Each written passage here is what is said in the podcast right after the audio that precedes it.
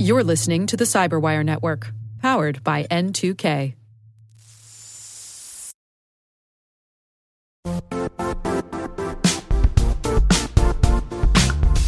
The I T world used to be simpler. You only had to secure and manage environments that you controlled. Then came new technologies and new ways to work. Now, employees, apps, and networks are everywhere. This means poor visibility, security gaps, and added risk. That's why Cloudflare created the first-ever connectivity cloud. Visit cloudflare dot com to protect your business everywhere you do business.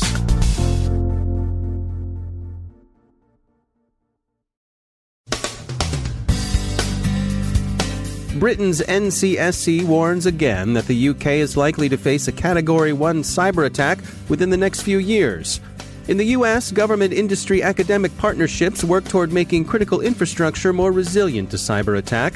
Pyongyang's Lazarus Group continues to rob A T Ms using malware. U S officials complain that China is in violation of twenty fifteen's agreement to avoid industrial espionage. Bruce Schneier joins us to discuss his latest book, Click Here to Kill Everybody. And Russian observers give the U S a passing grade for fair midterm elections.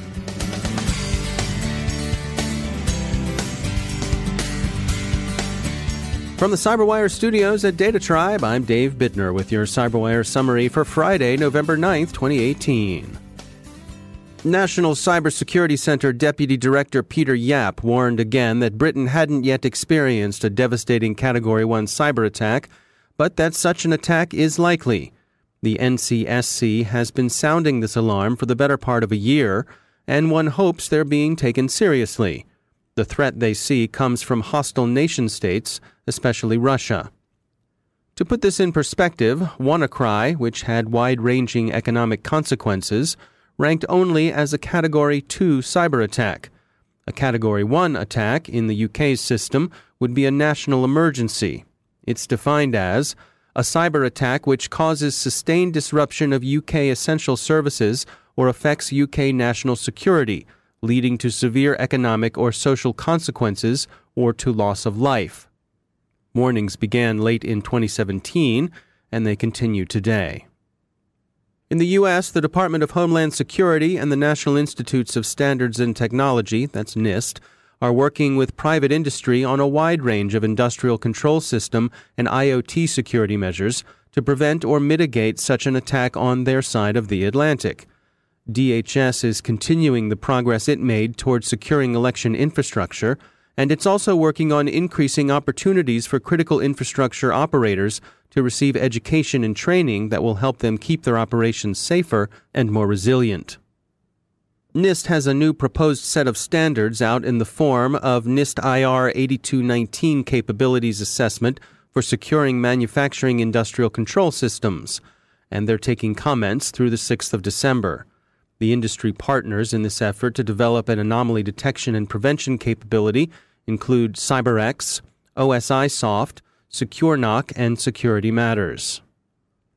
DARPA also conducted some power grid restoration exercises this week at the decommissioned animal disease research station that occupies Plum Island, New York, an isolated island in Long Island Sound.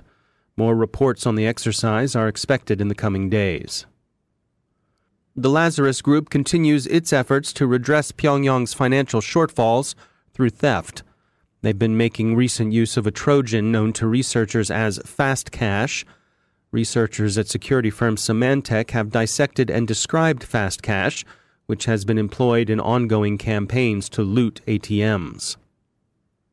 N S A cyber strategist Rob Joyce described at Aspen Institute meetings how China has circumvented an agreement negotiated in twenty fifteen that would have precluded industrial espionage in cyberspace. Joyce said that China has been in violation of the accord for the last two years at least. His statement is taken as a sign of growing frustration within the U S government over continuing Chinese cyber operations conducted for economic gain, mostly through the theft of intellectual property. With all this, Microsoft has renewed its pleas for an international accord that would bring formal norms to cyberspace. It's circulating an online petition for digital peace that's brief, well-intentioned, earnest, and frankly, a little utopian.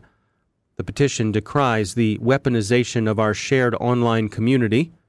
One certainly hopes for peace, of course, analog as well as digital, but the record of state conflict in the other four domains of potential conflict, land, sea, air, and space, moves one reluctantly to pessimism. The Internet Research Agency, a k a. Fancy Bears' Saint Petersburg Troll Farm, seems to have conducted an odd Ask Me Anything Reddit with itself. The Daily Beast noticed that the I R A used questions the Beast posed in response to an invitation to ask them stuff to develop an illustrated audio interrogation suffused with hipster irony.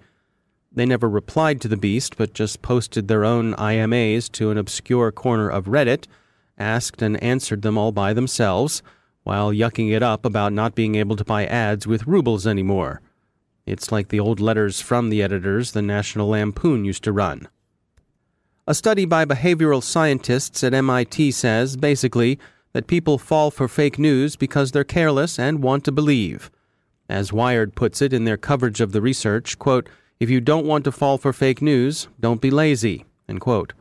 The researchers are convinced that laziness and inattention are more important than bias and ideological prejudice in causing people to swallow phony stories. And finally, TASS is authorized to disclose that Russian election observers reported to the Organization for Security and Cooperation in Europe that they found no irregularities in the U S midterms. So sleep easy, America.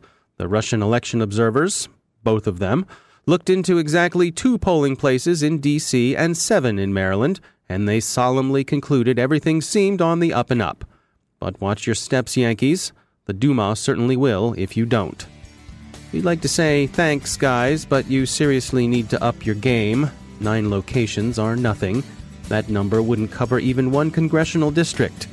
And if Russian observers were in the presence of election fraud, how would they even know it in the first place?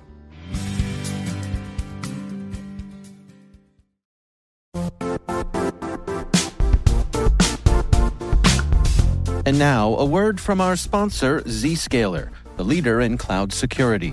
Cyber attackers are using A I in creative ways to compromise users and breach organizations. In a security landscape where you must fight A I with A I, the best A I protection comes from having the best data. Zscaler has extended its zero-trust architecture with powerful A I engines that are trained and tuned by five hundred trillion daily signals. Learn more about Zscaler Zero Trust plus A I to prevent ransomware and A I attacks. Experience your world secured. Visit zscaler.com slash zerotrustai.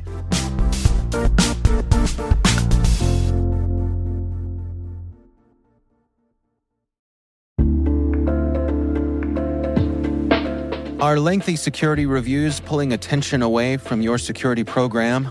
With the largest network of trust centers, Vanta can help you streamline security reviews to win customer trust, save time, and close deals fast. Proactively demonstrate security by showcasing key resources like your S O C two or I S O twenty-seven thousand one and provide real-time evidence for passing controls. And when a security questionnaire is required, Vanta takes the first pass for you. Visit vanta.com slash cyber to take a self-serve tour. That's vanta.com slash cyber.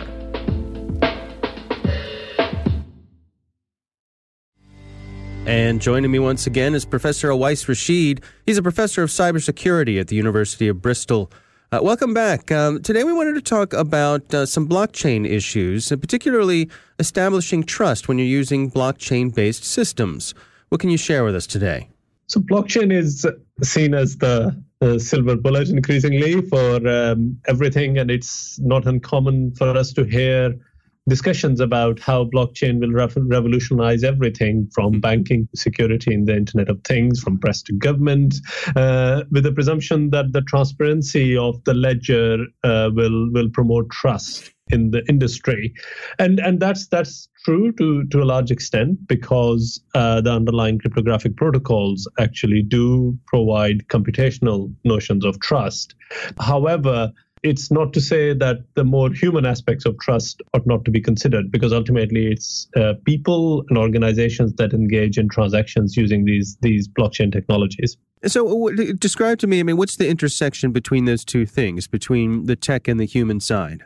So there are multiple aspects of trust in this case. And the, the key thing uh, that the underlying uh, cryptographic assurances provide us is that a transaction that takes place is actually logged and is visible for everyone to see. But that does not necessarily provide trust with regards to exchange of goods in the first instance, which still requires other aspects of trust. And that's what we see in, for example, systems like uh, Bitcoin, where then we have escrow systems and those kind of things. And they all indicate that trust is more than just the underlying blockchain, but requires other institutional entities.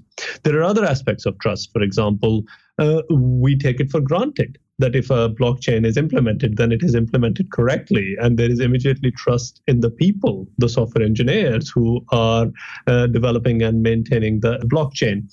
Uh, and, and of course, uh, you know, uh, uh, trust can also be dependent on our sentiment towards towards the system. And again, we we see this in um, uh, cryptocurrencies such as such as Bitcoin, because when you hear negative stories like exchanges falling down, then that has an impact on how people behave in terms of their transactions and, for example, trying to get rid of Bitcoin or trying to buy Bitcoin, depending on whether they're positive or negative stories.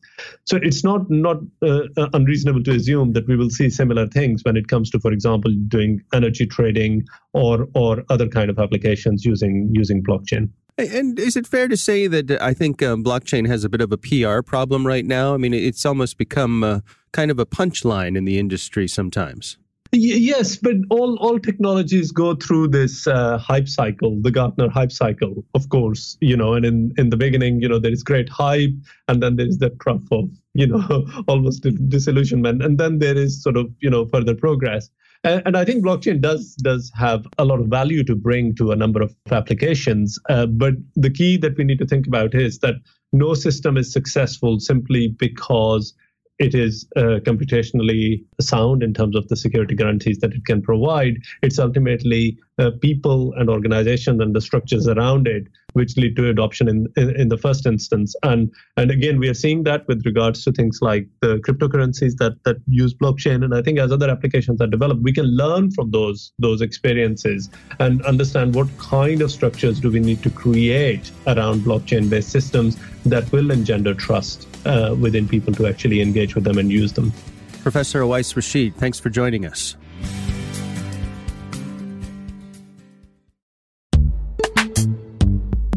Struggling to secure on-prem apps with modern identity? Don't worry, you're not alone. Join industry leaders from Fortune five hundred organizations to secure your apps on any cloud with any I D P, regardless of your environment's complexity. Meet Strata's identity orchestration platform, Mavericks. Say goodbye to the headaches of app refactoring and legacy tech debt. With identity orchestration, you can modernize legacy apps to use M F A or passwordless authentication in a few weeks, migrate from one I D P to another, and so much more without changing the app. No matter your I A M use case, Strata extends the value of your current identity investments. And the best part? You can try it for free today. Visit strata.io slash cyberwire to share your biggest identity challenge, and they'll hook you up with a complimentary pair of AirPods Pro. Don't miss out. Visit strata.io slash cyberwire. That's strata.io slash cyberwire.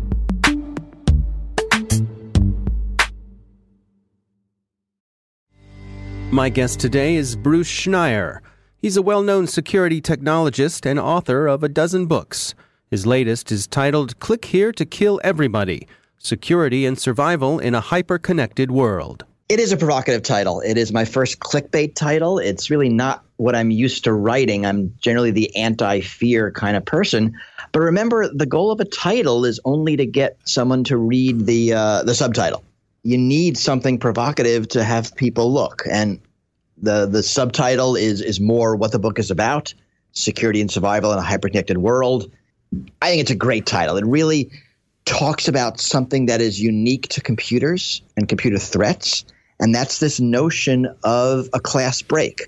that all copies of Microsoft Windows or a website software or in the future a, a car or a medical device can be hacked at once in a mm. way that just isn't possible in real world things.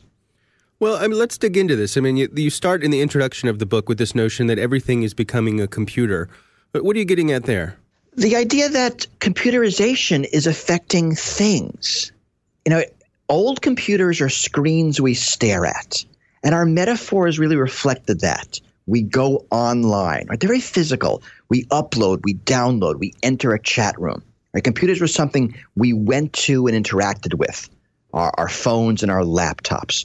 What's changing is that computers are becoming embedded in our environment, our cars, our appliances, medical devices, large things like power plants, toys. And it used to be that these devices had some kind of computerization. My toaster has have had uh, chips and computing for, for, for a long time. But now they are really general purpose computers with peripherals attached to them.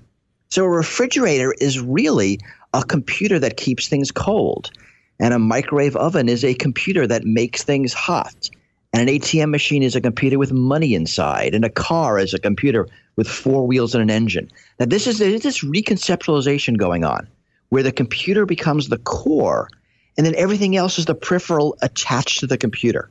Uh, your book is uh, is organized into two main sections. Uh, part one is trends. Part two is solutions. Uh, in the trends section, uh, you have a, a chapter called Everyone Favors Insecurity. What's your uh, notion there? Surveillance capitalism is the business model of the Internet. Hmm. I mean, the way companies make money on the Internet is they spy on us and they use the information against us, generally for advertising. Right? That's the business model. That's the core business model of the Internet. As these computers go into physical devices, devices that do stuff, we're seeing a different model emerge, and that's a model of control.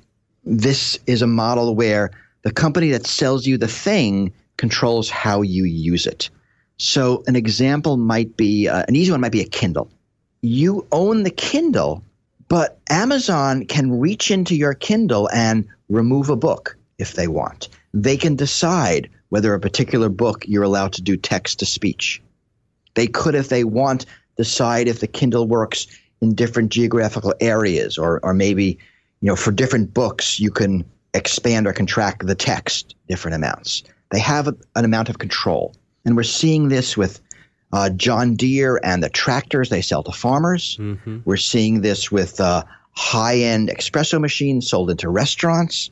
So this this notion of control that allows the company to extract a lot more money from their their customers by separately charging for different features and, and access and, and repairs, sort of the entire life cycle. Both of these business models, the surveillance and control, rely on the manufacturer getting into your device after they've sold it to you.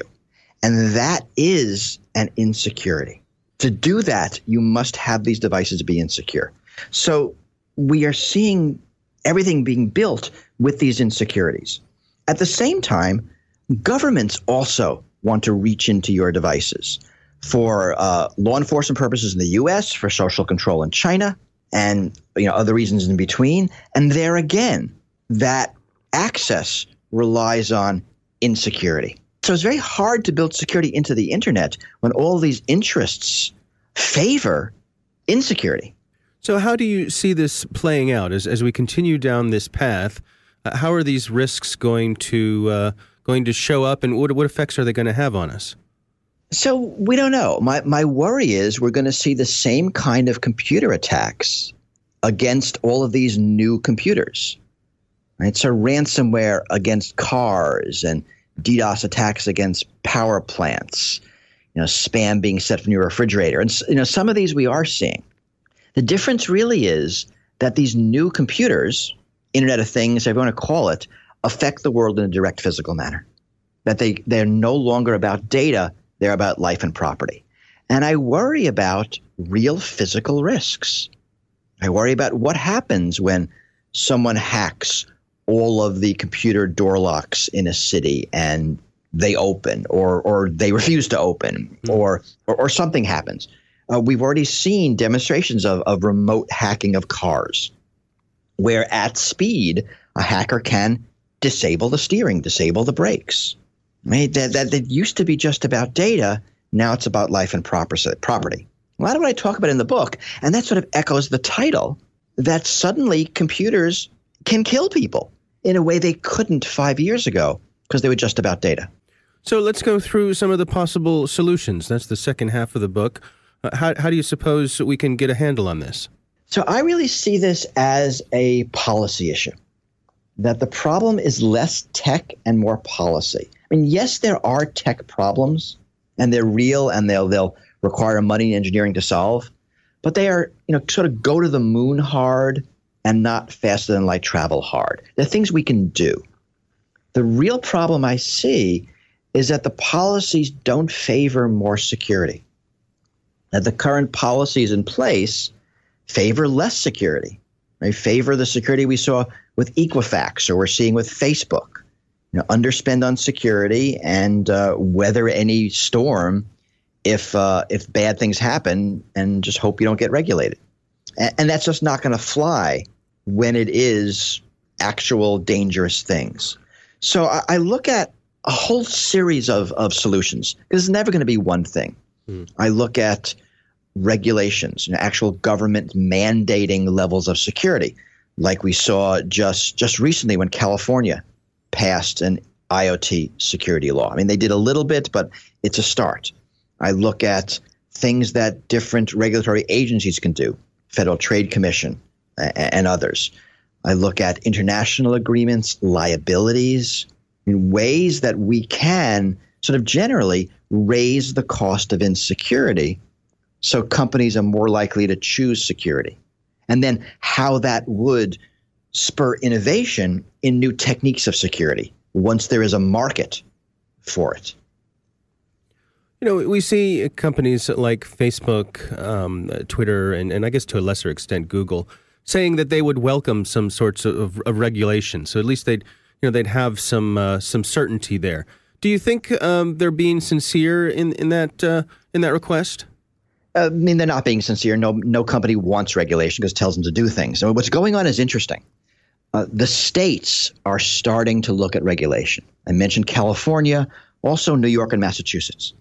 So we're going to start to see states regulate both security and privacy. And these companies don't like that because the states are likely to be effective and there's sort of less lobbying that they can do. What the big companies want now is if the federal government to step in, pass very lax regulation that these companies can influence to forestall the states. So I see it as very self-serving, as a way to avoid regulation while pretending to like it. Additionally, there's another dynamic, and that regulation, if done badly, favors incumbents. Right? It becomes a barrier to competition. So I see these larger companies looking at this as, as, as in, in two ways, as a barrier to forestall state action and as, if they can craft it right, a way to forestall competition. Our thanks to Bruce Schneier for joining us.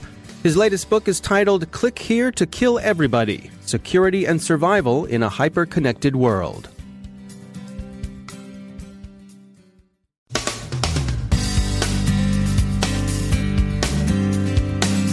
And that's the CyberWire. For links to all of today's stories, check out our daily briefing at the cyberwire dot com. And for professionals and cybersecurity leaders who want to stay abreast of this rapidly evolving field, sign up for CyberWire Pro. It'll save you time and keep you informed.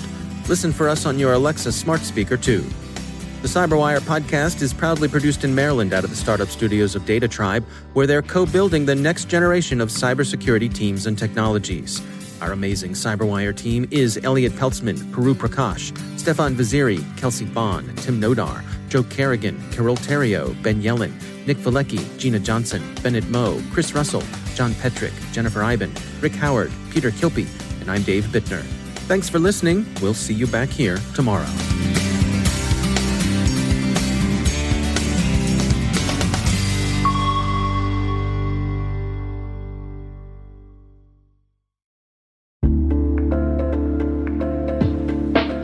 Hey all, Rick here. At N two K CyberWire, we're dedicated to continuously improving the quality of the news and commentary on our network. That's why we're inviting you to participate in our two thousand twenty-four audience survey.